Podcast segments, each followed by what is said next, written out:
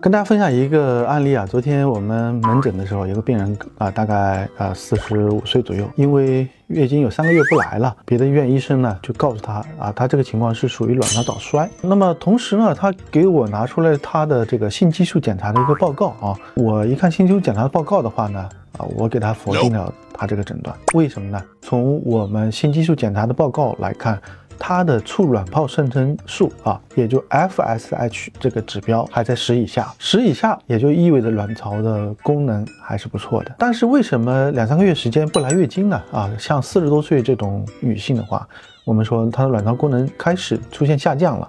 一个非常常见的一个问题呢，是它这个排卵出现了一些障碍。排卵出现障碍，也就是在卵巢里面无法产生黄体，没有黄体的话，也就没有孕激素，没有孕激素啊，它的月经就不会定时来。这个时候呢，是不缺雌激素的。这句话很重要啊，不缺雌激素意味着它卵巢还能够分泌雌激素，而这个时候我们不能称之为叫卵巢早衰啊。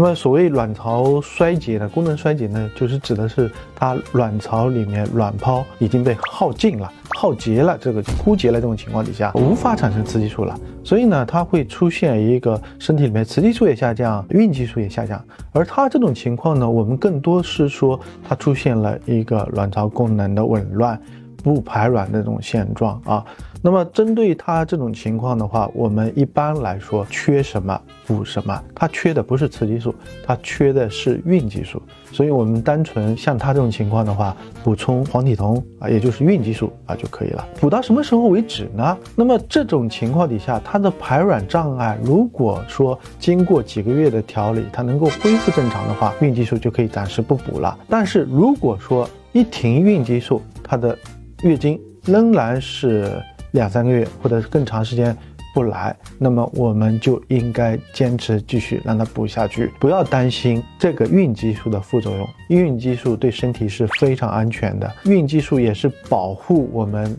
子宫内膜避免出现子宫内膜增生和癌症的一个重要的激素，这个孕激素不是糖皮质激素，没有必要担心它的这个所谓副作用的问题。对于没有这个规律排卵这些人的话，我们甚至会建议他一直补。什么时候停了孕激素啊？两个星期之内还不来月经，这种情况就说明他卵巢功能差不多耗竭了，这个时候才是真正的进入到绝经的一个阶段。所以，针对他这种我们叫围绝经期这种情况的话，一般来说的话，我们就进行定期的孕激素补充就可以了，帮他顺利的度过围绝经期的时间阶段。一旦到了绝经的话，后续也就没有必要再用孕激素了，除非你是愿意再考虑使用激素替代这种方案，加雌激素的时候才需要考虑孕激素。而对于这种情况的话，需要鉴别的它是一个卵巢早衰还是卵巢功能紊乱啊？这种情况，很多人呢被冠上卵巢功能衰竭或者早衰这种情况。其实都不是卵巢的储备功能下降